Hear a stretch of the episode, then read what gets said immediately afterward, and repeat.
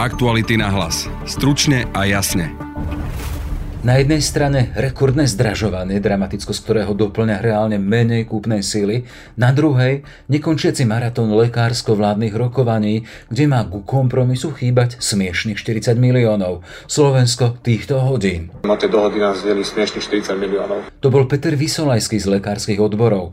Smiešnosť 40 miliónov kontextuje vyše 7 miliard, s ktorými počíta pre zdravotníctvo budúcoročný štátny rozpočet, ktorému však stále chýba odobrenie parlamentu A ak sa tlak nespokojných lekárov pretavil do vyše 2000 výpovedí, minister financí Igor Matovič tvrdí, že viac peňazí pre nich mu možnosti štátnej kasy nedovolujú. Chcú 44-59% navyše. My to jednoducho nevieme dať a ani to nedáme. Verdikt však má priniesť až streda. Kým sa tak stane, pozrieme sa aj na rekordné zdražovanie, ktoré zažívame a na jeho vyhliadky s analytičkou Evou Sadovskou. Potraviny sú medziročne drahšie až o 26,1%, čo je teda obrovský medziročný nárast. Je útorok 22. november, počúvate podcast Aktuality náhlas. Dnes s Adamom Olešom a Jaroslavom Barborákom. Chcete nové SUV ešte dnes? Príďte si poň do Fordu. Populárny model Ford Kuga, s ktorým zdoláte hory aj mesto, je pre vás dostupný i hneď, a to ako diesel, benzín aj hybrid. K tomu možnosť predlženej záruky a gratis servisu na 5 rokov alebo až do 120 tisíc kilometrov. Ak podnikáte, vozidlo si výhodne prenajmite a všetky starosti nechajte na nás. Pre viac informácií a okamžite dostupné vozidlá navštívte Ford SK. Energie, potraviny, pohonné látky, životné náklady. Čo ich dnes spája? Bez dlhého otálenia bude odpoveď jednoznačná, zdražovanie a v dnešnom špecifickom popandemicko-vojnovom čase aj s prívlastkom výrazné a miestami aj bezprecedentné, či aspoň doteraz nepredstaviteľné. Ak sme ešte pred časom napríklad drožky kupovali za 6 centov, teraz stoja aj 13. A takto by sme mohli pokračovať. Okoľko nám vzrástli náklady a aké sú predpoklady toho, že by sa zdražovanie zas zastavilo a ceny začali klesať. Téma pre analytičku Wooden Company Evu Sadovsku. Vítajte. Pekný deň, prajem, ďakujem za pozvanie. Pani Sadovská, to, že všetko nám okolo dražie, to vieme a zažívame všetci. Máme vás tu ako analytičku, čiže človeka aj čísel. Vy to viete presne zmerať, čo tento cenový nárast predstavuje v percentách. Ak sa e, rozprávam 22. novembra 2022, 22, 11, 22, O koľko drahšie potraviny nakupujeme v porovnaní s tými pred rokom? Tak úplne tie najaktuálnejšie dáta, ktoré máme k dispozícii, sú za október, sú to ale pomerne teda čerstvé štatistiky. No a môžeme povedať, že potraviny sú medziročne drahšie až o 26,1%, čo je teda obrovský medziročný nárast. Keby sme to chceli tak možno ľuďom zjednodušiť a predstaviť, tak v Lani, keď sme urobili nákup potravín za 100 eur, tak teraz nás ten istý nákup potravín, bez toho, aby tie potraviny boli kvalitnejšie alebo aby sa niečo zmenilo, vyjde na 126 eur, prípadne viac. Čiže je to veľmi citeľný, veľmi viditeľný nárast. Už toto si naozaj asi každý všimol. Jasné. A keď ste nazvali toho nákupného koša a môžu sa pozrieť na jednotlivé položky v ňom, vieme aj toto povedať, o koľko čo vzrástlo. Spomínal som tie rožky zo 6 na 13 centov. Vieme, to je vyše 100% vieme nárast. Určite, no. Vieme určite aj toto popísať. Najviac zdraželi oleje a tuky, tam ten medziročný nárast je o vyše 50%. No a potom máme veľmi veľa položiek alebo takých skupín potravín, ktoré zdražili o 25 až 30% a v podstate tam sú mesové výrobky, mliečne výrobky, takisto tam e, je chlieb a pečivo, čiže v podstate všetko to, čo máme bežne v tých nákupných košíkoch. Ale takisto zdražili napríklad aj sladkosti o takmer 20%, no a potom potom určite išla hore s cenami aj zelenina, ovocie, morské výrobky alebo teda ryby. Toto všetko nám išlo hore. Hej, toto stále spomíname v tom porovnaní s rokom 2021, sme s oktobrom. Keby sme to ale zachytili možno teraz v čase dynamický vývoj, vieme to porovnať so septembrom, augustom, akým spôsobom tá dynamika toho rastu? Presne tak, aj tá dynamika z mesiaca na mesiac je veľmi výrazná, pretože vola kedy po minulé roky sme boli zvyknutí, že z mesiaca na mesiac nám mohli tie potraviny aj zdražovať, ale bolo to možno o niekoľko desatín percenta. Dnes, alebo teda v tomto roku, máme z mesiaca na mesiac to zdražovanie o jedno, o dve, dokonca aj o 3 percenta. To, čo vlastne pociťujeme niekedy teraz z mesiaca na mesiac, sme napríklad po minulé roky pociťovali na tej medziročnej báze, že sme sa napríklad rozprávali, že potraviny nám medziročne zdrážili o 3%, dnes to už máme často aj z mesiaca na mesiac. Čiže je to naozaj veľmi veľká dynamika a cítime ju.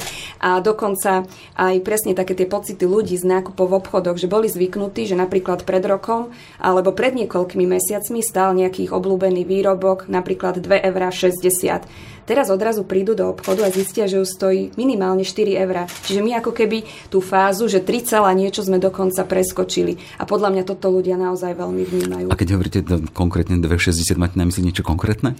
V tomto prípade ani nie je to len nie, taký nie, skôr ilustračný príklad, ale obľúbené. napríklad, keby sme si zobrali, teraz sa chystá takéto obdobie, prichádza pečenia pred Vianocami a nedávno som teda aj robila také porovnanie takých typických ingrediencií na pečenie a som bola prekvapená, že naozaj také tie ako rastlinné maslo, rastlinný olej alebo kryštálový cukor, toto išlo s cenou hore o vyše 70%. Čiže pred rokom, keď nejaká gazdinka teda kupovala kryštálový cukor kilo za 75 centov povedzme, tak teraz zaplatí napríklad v priemere euro 30. A takto naozaj tie položky nám v podstate všetky rastú. Keď som sa aj pozerala naozaj na také tie typické potraviny, ktoré súvisia nielen s vianočným pečením, ale teda zväčša e, s vianočným pečením, tak naozaj veľké množstvo z nich malo nárast cien o 60%, 40, 50% a nenašla som v podstate žiadnu, ktorá by medziročne zlacnila. Možno mak bol taký, že zdražilo 1%, jablka o 6%, ale inak sme sa bavili o zdražovaní na úrovni desiatok percent. Čiže ak budeme chcieť mať Vianoce aj sladké, budeme musieť poriadne siahnuť do vrecek siahneme určite. Určite si priplatíme desiatky percent, či už pôjde o vianočný nákup potravín, alebo ako som spomínala, týchto ingrediencií. Hej, potraviny to je len jedna časť tých rastúcich nákladov pre domácnosti. Tými ďalšími sme spomínali energie, pohonné látky. Ako to vyzerá s nimi? Ešte keby som mala no, tak na potraviny mm. míňame z našich rodinných rozpočtov v podstate nejakých 20%, čiže, čiže petinu. petinu. Je to dosť. Čo sa týka nákladov na bývanie, to je najnákladnejšia položka. Na tu míňame v podstate až štvrtinu z nášho rozpočtu, rodinného rozpočtu. No a na energie odchádza nejakých 9-10%. Zároveň Slovensko je špecifické tým, že ten podiel z našich rodinných rozpočtov, ktorý míňame na energie, je najvyšší v rámci celej Európskej únie. Čiže aj tá citlivosť Slovákov na vyššie ceny energií je opodstatnená a teda existuje a samozrejme aj tie obavy, čo bude teda budúci rok. No a v tomto roku sme si za energie už priplácali, aj si teda za ne priplácame, je to približne 19%, čo teda nie je málo. A v tomto náraste ešte nie je zahrnutý ten vývoj cien energií na svetových trhoch, ktorého sme boli svetkami v tomto roku. U nás by to malo byť zahrnuté až od budúceho roka.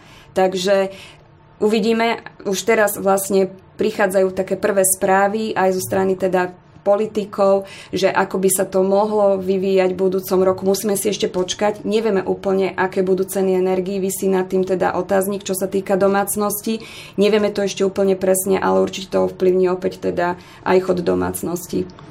Hej, e, to sú také neisté správy, lebo zatiaľ sú tie premenné stále premennými a na ďalšej strane máme tam stále existujúci vojnový konflikt na Ukrajine medzi Ruskom a Ukrajinou, čo, čo sú zdroje tých energetických e, súrovín, z ktorých my teda fungujeme ako spoločnosť.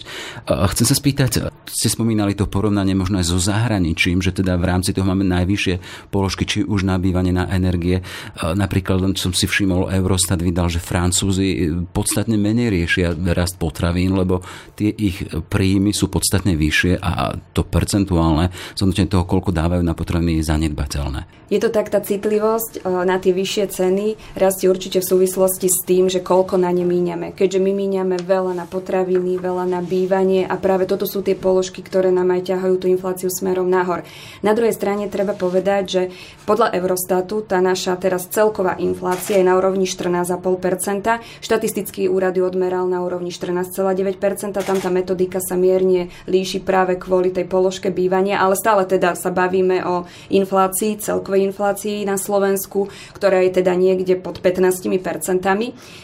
V rámci krajín V4, čiže v porovnaní s našimi susedmi Maďarskom, Českom a Polskom máme ale najnižšiu infláciu. Tieto tri krajiny majú ešte vyššiu infláciu a Maďari dokonca majú takmer 22% celkovú infláciu v krajine.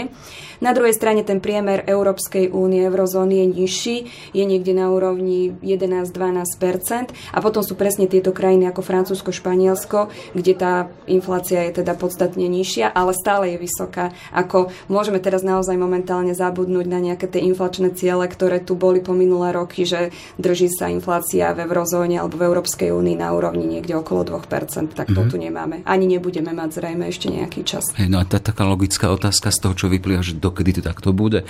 Viete na základe toho, čo máte pred sebou, na základe dát, prognozovať, ako to pôjde ďalej, alebo tých premených naozaj strašne moc. Naozaj to bude závisieť od toho, ako sa budú vyvíjať ceny energií, pretože teraz sme to práve zistili, že tie energie sú potrebné všade. Sú nákladovou položkou v našich domácnostiach, ale bez energií nefunguje priemysel, nefunguje v podstate akýkoľvek biznis, nefunguje nič. Energie vstupujú do všetkých výrobných procesov, e, do každého prostredia, v ktorom sa nachádzame. Takže uvidíme, ako sa bude vyvíjať trh s energiami, aké dopady to bude mať konkrétne na Slovensko, na slovenské firmy, domácnosti a myslím si, že od toho bude závisieť aj veľa, ako sa bude vyvíjať vlastne ten budúci rok. Čiže ste v očakávaní, hej, v napätí teda, že ako sa to bude vyvíjať?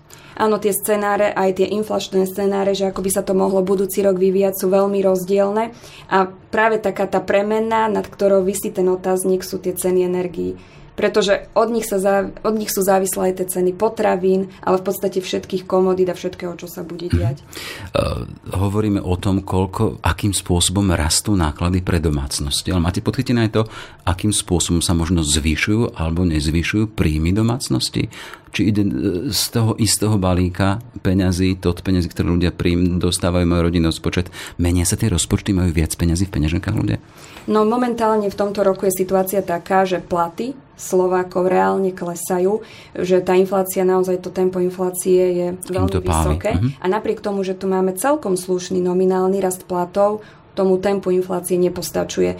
Čiže keď som sa pozerala, ako sa vyvíjali platy v prvom pol roku tohto roka, tak tam bol reálny pokles o 3%. Ale podotýkam, pri takto vysokej inflácii je ešte ten reálny pokles ešte povedzme, že taký normálny lebo naozaj akože nie je šanca, aby firmy dokázali držať tempo s takto vysokou infláciou a až takto masívne zvyšovať platy.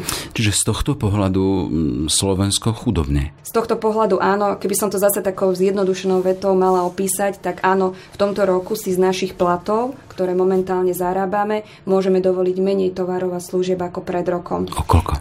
O tie práve 3%, mhm. ale na druhej strane pri tržbách sme naozaj až do konca leta cítili v malom obchode, že tie tržby obchodníkov rástli. A rástli nie kvôli tomu, že teda ľudia si už kupovali drahšie tovary a služby, pretože to tam do tých prepočtovaní nie je zahrnuté, ale ako keby kupovali väčšie množstva, napriek tomu, že boli drahšie tieto výrobky.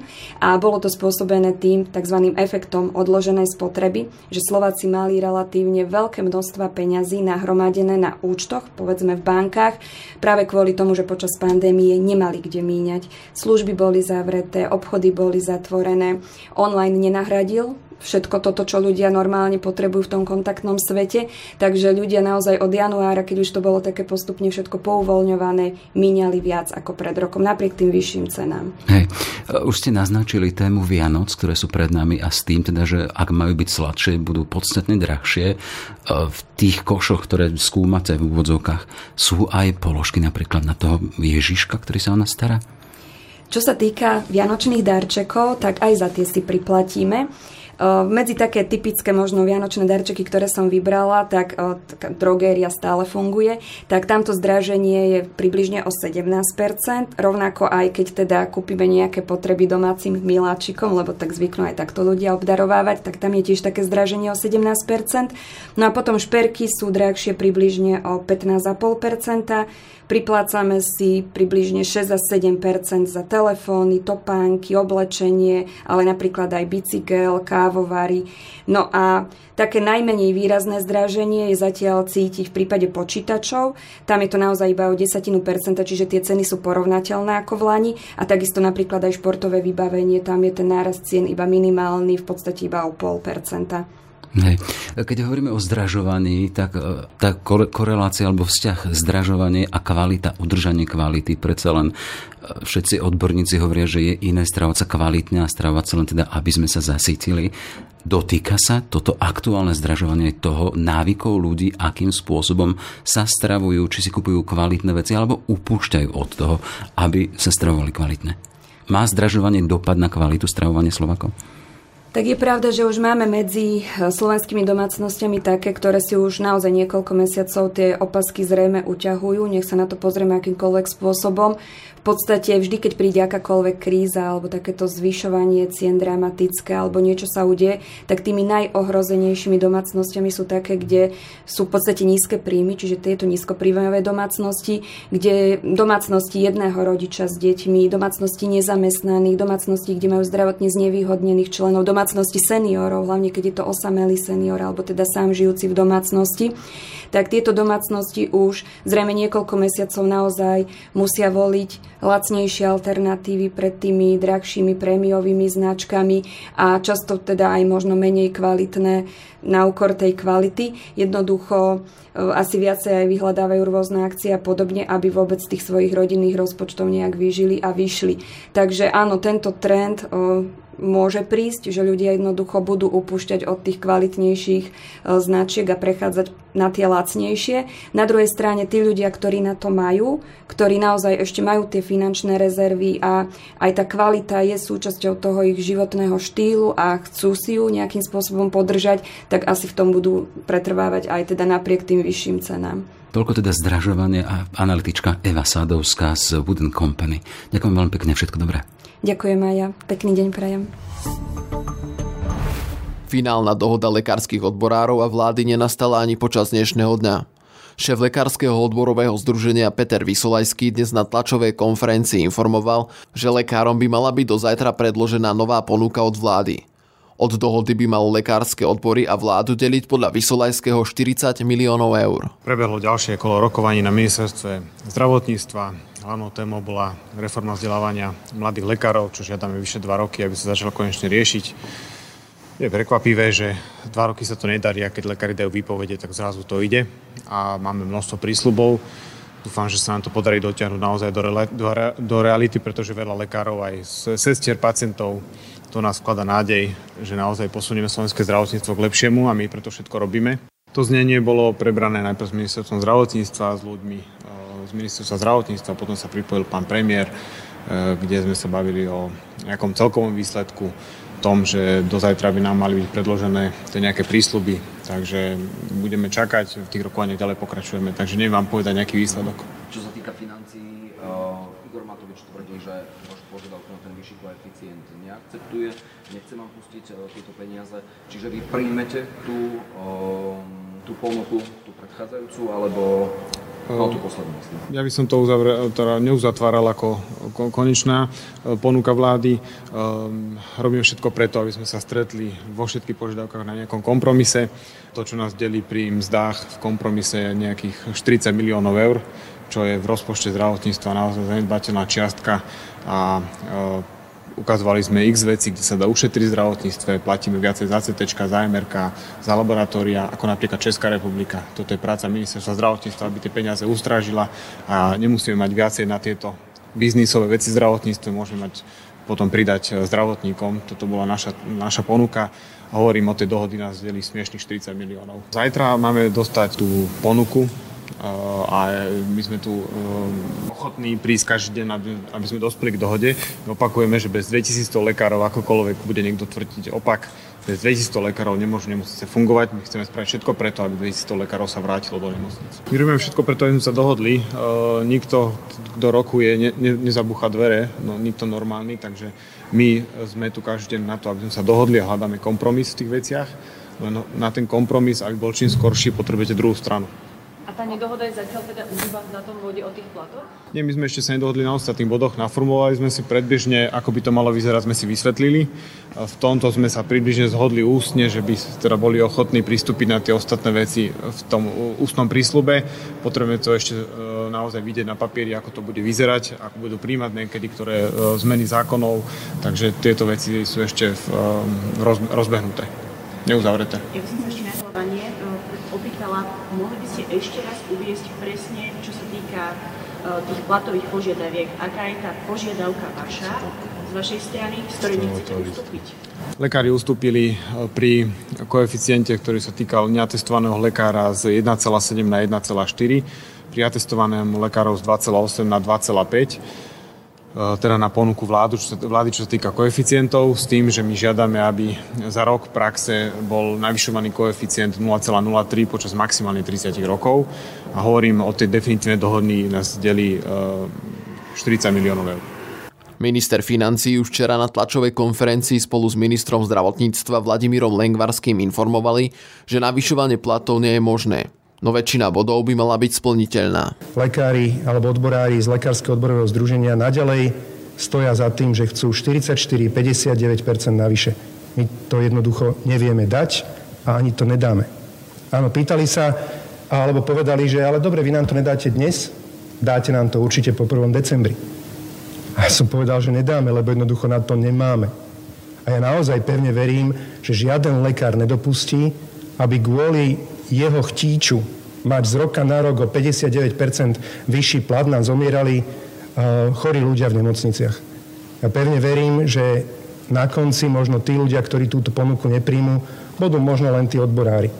Ale radoví lekári v nemocniciach uznajú, že plus 35% alebo 25% či 30% pri 25% pri 10-ročnej praxi alebo 28-percentný nárast štartovného platu mladého lekára, nástupný, či ak sa nazýva ten plat, 28% z roka na rok alebo plus 400 eur v hrubom, že je naozaj veľmi férová ponuka.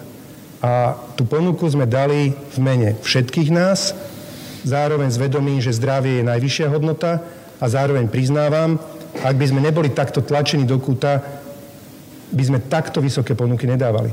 Keď ste si vlastne prečítali ich e, poznámky alebo čo dávali vlastne k tým siedmým bodom, sú takto splniteľné, ako to oni momentálne definujú? Tak ja si myslím, že väčšina tých e, požiadaviek už bola prediskutovaná ústne. E, my nevedeli sme písomnú podobu dneska, ako som bola prvýkrát a väčšina z nich samozrejme je splniteľná. Niektoré sa už plnia, niektoré sú dokonca splnené, hlavne v 7. bode, čo sa týka otáz, alebo teda boda memoranda v súvislosti s transformáciou nemocnic alebo s optimalizáciou siete, tak tam sme si setli, že tie veci sú už zapracované v súčasnom zákone a nie je treba to nejakým spôsobom potencovať, ale, ale v princípe e, všetky tie veci sú diskutovateľné. Ja nevidím možno, že na pár detajlov nejaké veci, ktoré by mali byť prekážkou k uzavretia. Uh-huh. Takže ten bod, aj tak, ako povedal pán minister zdravotníctva, tie body sú pri dobrej vôli bez problémov splniteľné. Sú to veci, na ktorých možno 80% už sú urobené, alebo sa na nich naozaj intenzívne robí a každý z nás ich považuje v súlade so zdravým rozumom. Ale naozaj ten kruciálny bod sú platy. Holienčíková z televízie Markiza. Zajtra je rokovanie na ministerstve zdravotníctva. Do obeda majú povedať, či prijali požiadavku platovú alebo nie. Ďalšie rokovanie na úrade vlády dá sa očakávať zajtra, alebo ako to ďalej máte dohodnuté? Ja predpokladám, my sa dohodli, že do 12. hodiny zajtra nám, nech nám dajú naozaj definitívne vedieť, lebo ja som dnes ráno mal taký skorý pocit, že teraz sa ideme baviť možno týždeň o tých 7 bodoch a potom sa dostaneme k platom, k tomu neuralgickému bodu deň pred termínom a zrazu zistíme, že nie je dohoda. To by bolo veľmi veľké riziko a naozaj aj z pohľadu verejného záujmu zo, zároveň máme snahu chrániť životy a zdravie ľudí, tak my nemôžeme čakať na poslednú chvíľu. Čiže treba zajtra chlapsky povedať, dohoda je alebo nie je. V prípade, ak je, tak všetci si podajme ruky a nezávidíme lekárom. Majú dobrú prácu, ťažkú prácu a chválihodnú prácu a pre nás všetkých dôležitú. Keď sa nedohodneme, ale musíme spustiť plán B a pokúsiť sa naozaj o to, aby nám nezomrel žiaden človek v nemocnici kvôli tomu, že lekári dajú výpovede.